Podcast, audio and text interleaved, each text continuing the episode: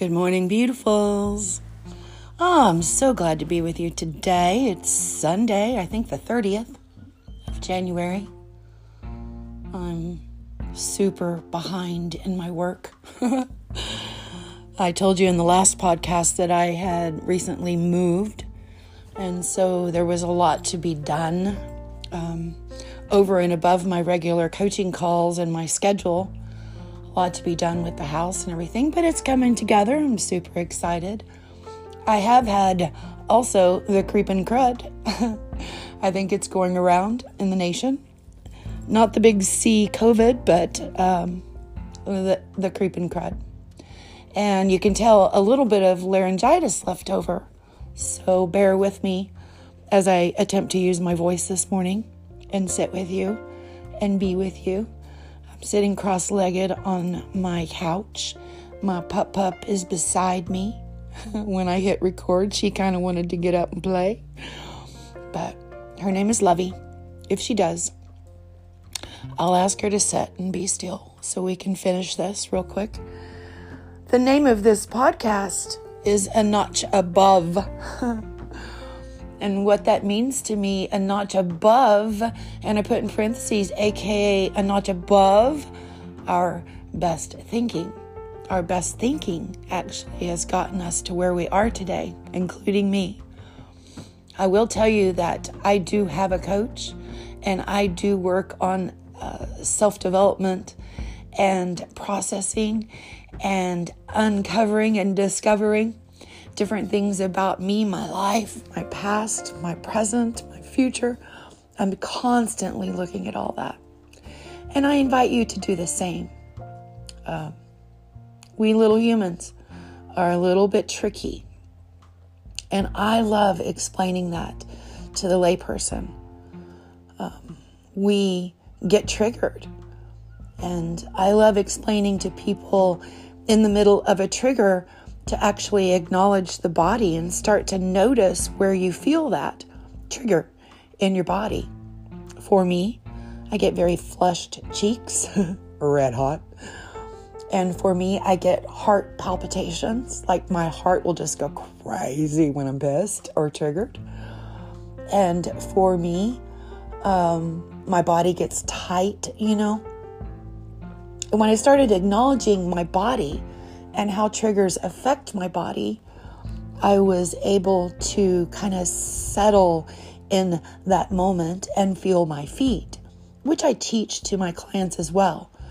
Feel your feet. Know that you're grounded, that you're okay, that you're safe, and that triggers do not necessarily run or rule our lives.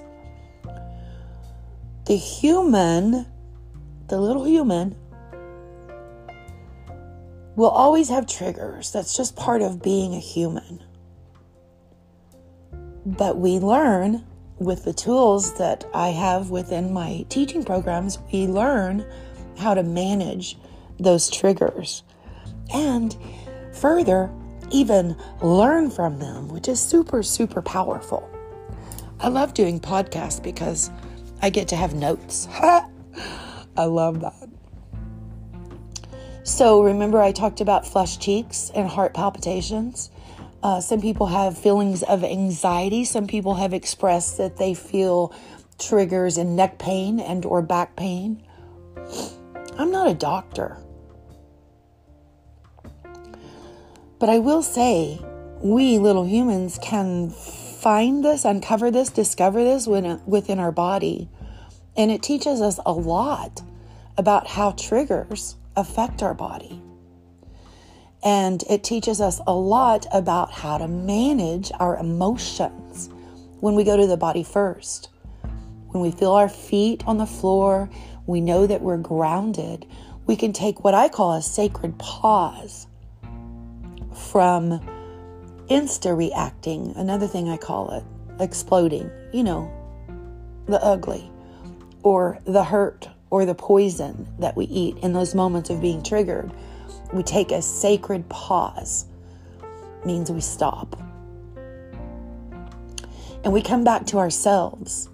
And in our alone time, we process, we learn to process what that was about, which is mm, gold. There's gold hidden in those stories around being triggered. There's gold hidden in those stories that we what make up about ourselves, about the other person, about the trigger, about, about, about. There's stories. And those stories do not serve us, but getting quiet, listening to the body, asking higher power to help us uncover and discover what's really going on is big.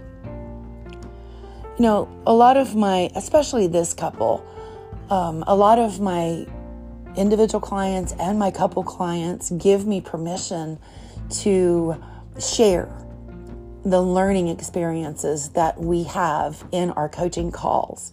They want me actually to share that, and they actually go out and share that and make referrals and stuff because it's so transformational for them.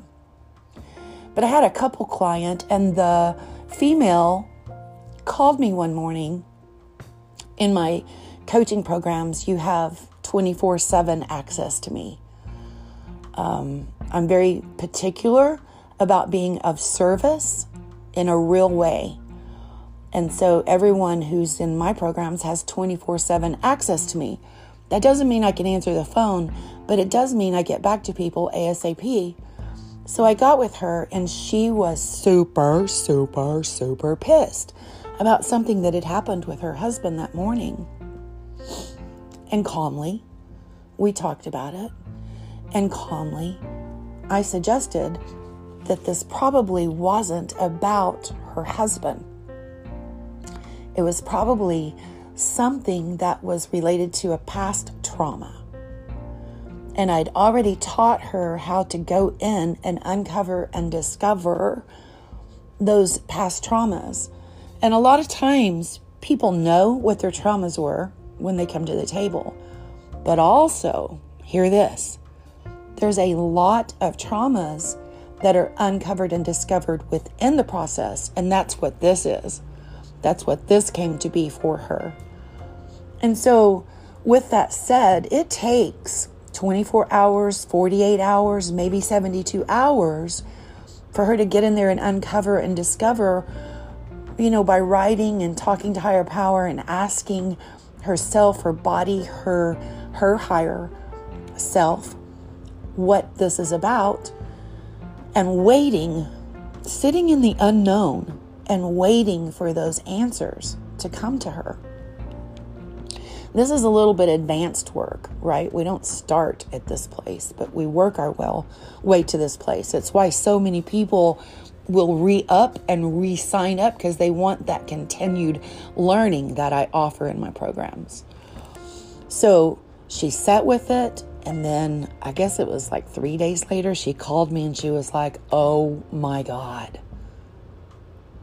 And this is a cool story, so stay with me. For the 10 years that this couple had been together, she had thrown out and said often, I don't feel safe. This is her talking to her husband. I don't feel safe with you. And he was always puzzled by that, you know, like, I don't know why she doesn't feel safe. Well, there were lots of reasons why she didn't feel safe. But the ultimate reason came from this trauma that she uncovered and discovered when she was 15 years old she and a boy were making out at a house party. And someone was coming in the door, and she proceeded to stop the making out session, and that boy held her down. So the people coming in the door could actually see them together in this position. And that was traumatic for her to be held down and for other people to see her in that position. This is her story of trauma that was revealed to her, uncovered, and discovered. And so it was the onset of unsafe. It was the onset of muscle for muscle between the female and the male, that he could and would hold her down. That has a tendency to stick with a female under the umbrella of not feeling safe. So if you're listening to this, just know that there's a lot of females that have been put in that position, including myself, where we were physically held down and physically felt the feels of unsafe. And a lot of females who have experienced this to the extreme regarding trauma, right? But this is just an innocent boy and girl making out, and an innocent, ah, not so innocent, but an actual boy doing muscle for muscle, holding her down in that moment. And that's where the triggers were coming from when she's in this relationship with her husband. There were times where she felt the feels of that old trauma, like I'm being held down. It could be a screaming, hollering fit in the living room that makes her feel unsafe or held down under that roof. Does that make sense? Like it's unsafe here with this person. So, number one, she uncovered and discovered a trauma that happened to her when she was 15 that was leaking into her mm, partnership, her union, her marriage. Was leaking in there. And the other thing is, in this process, I take those couples and do a three way call where I facilitate you know, the sharing of these experiences, these trauma stories, these things that have happened that helps them understand each other bigger, better, and more fully, right? So she was able to tell this story to her hubby underneath that umbrella of a three way call and facilitating their communication and he was just in awe that it made so much sense. This trauma story that she shared, it made so much sense to him now. Now he understood it with compassion. Just like, ah, that makes sense. That together for both of them caused a level of healing and trust and compassion. Now, the truth is, each one of them had these different kinds of trauma stories that needed to be shared with each other for the onset of healing to occur between them. Understanding your partner's trauma is a big damn deal it creates that level of compassion that's needed to connect again some more. And we don't want to make a big deal about the trauma story. It happened, we moved through it, we ask to be healed from it, and we ask to change that pattern. See, she had a pattern of saying, I don't feel safe with you. She changed that pattern because she learned from uncovering and discovering where that came from. And he changed his pattern of resistance when she actually said, I don't feel safe with you. He looked for and became curious as to why what he was doing would make her feel unsafe. So they both looked for their part underneath the umbrella of the union. And therefore, built connection together. Does that make sense?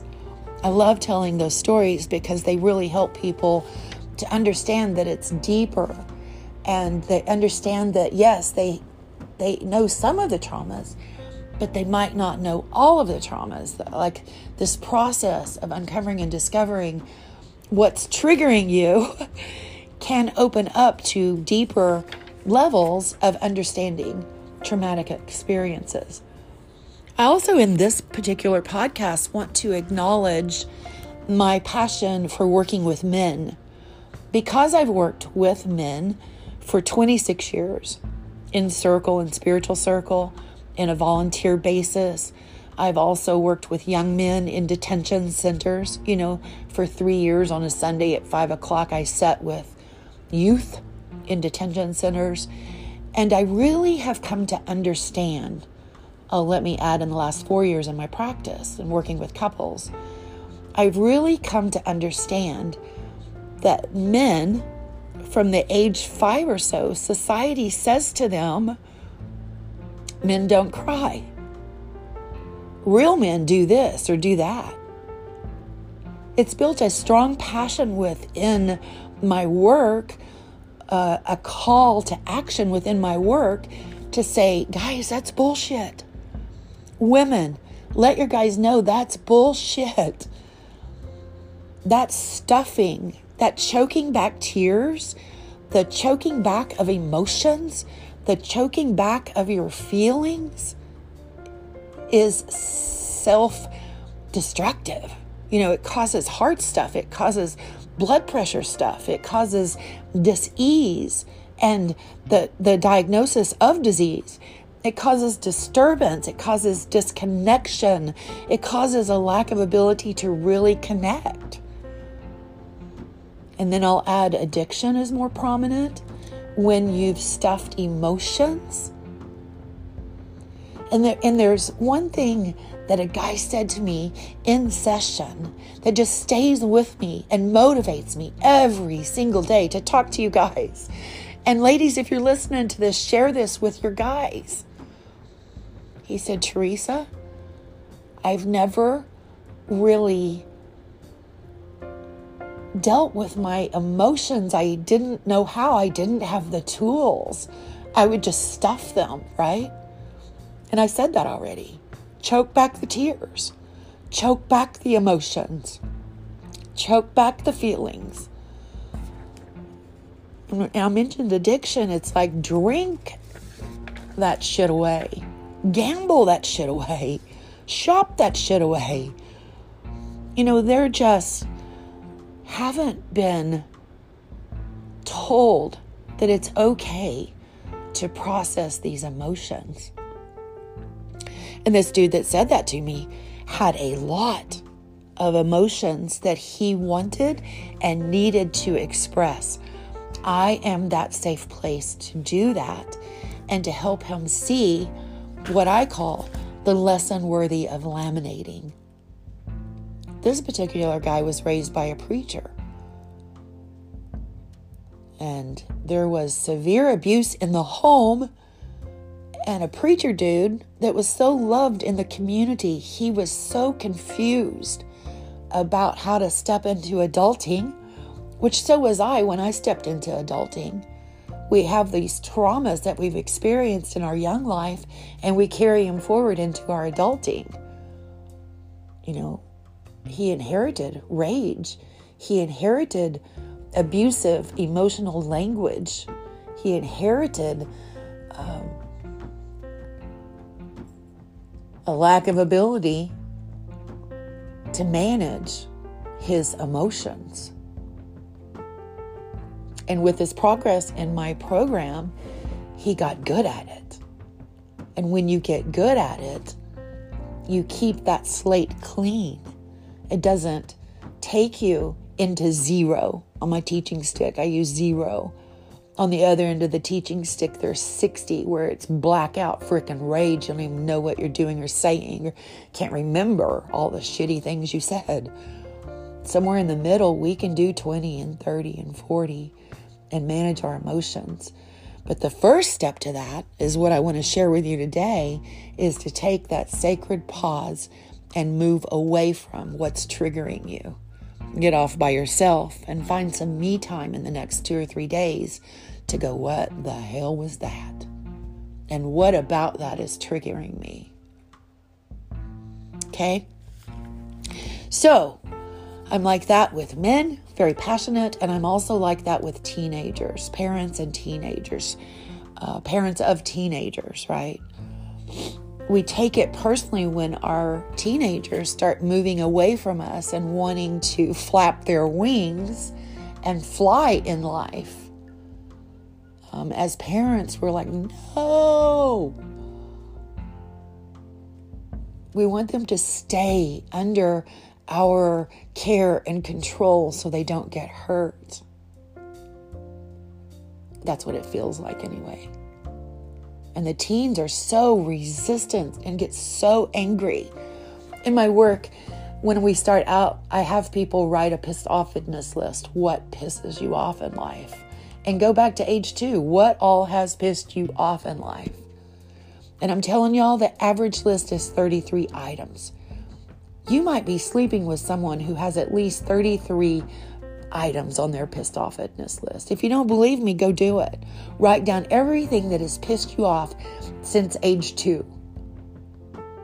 There's shit that come up on that list that's like, my dad's a drunk, right?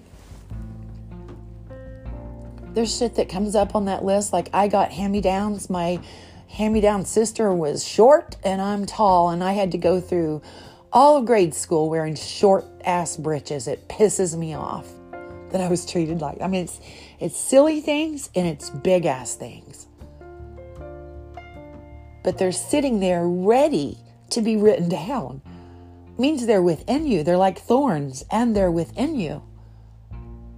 The average list is 33 items. Again, if you don't believe me, write it down. You'll see. Once you get started, that's just a, a roller coaster of emotions, and it's so good to get that shit out of you and onto paper. So therapeutic. So that's it for today.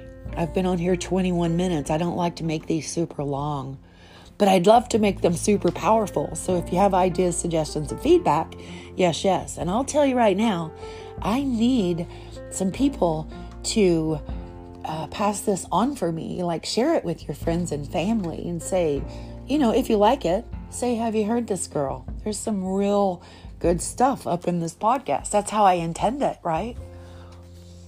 The other thing is to leave a review. I need reviews. And know that I'm available. Y'all, when COVID hit, I moved all my volunteerism to my business. So I have a two hour test drive that you can take where we can get in conversation and I can help you with whatever it is that's going on. It's crazy not to do that. And it's not salesy. I'm just being of service under the umbrella of volunteerism, I am here for people throughout the United States and across the ocean, here to serve. I love that about me. Lots of people won't give you their cell phone. Lots of people are not going to block two hours to um, be of service for your neighbor, a family member a significant other, for yourself. Lots of people won't block two hours for that, they'll give you 15 minutes. I love to be uncommon, I love to be extra. It floats my boat, makes my soul giggle. And I'm here for you. Just letting you know. I love you big. This is Teresa King, founder of KingConceptsNow.com. Go out and look around um, pass on my podcast if you would please. Write a review if you would please. And let me know how this um, helps in any way that comes to you. I love you, big. I'll see you next time. This is Teresa signing off.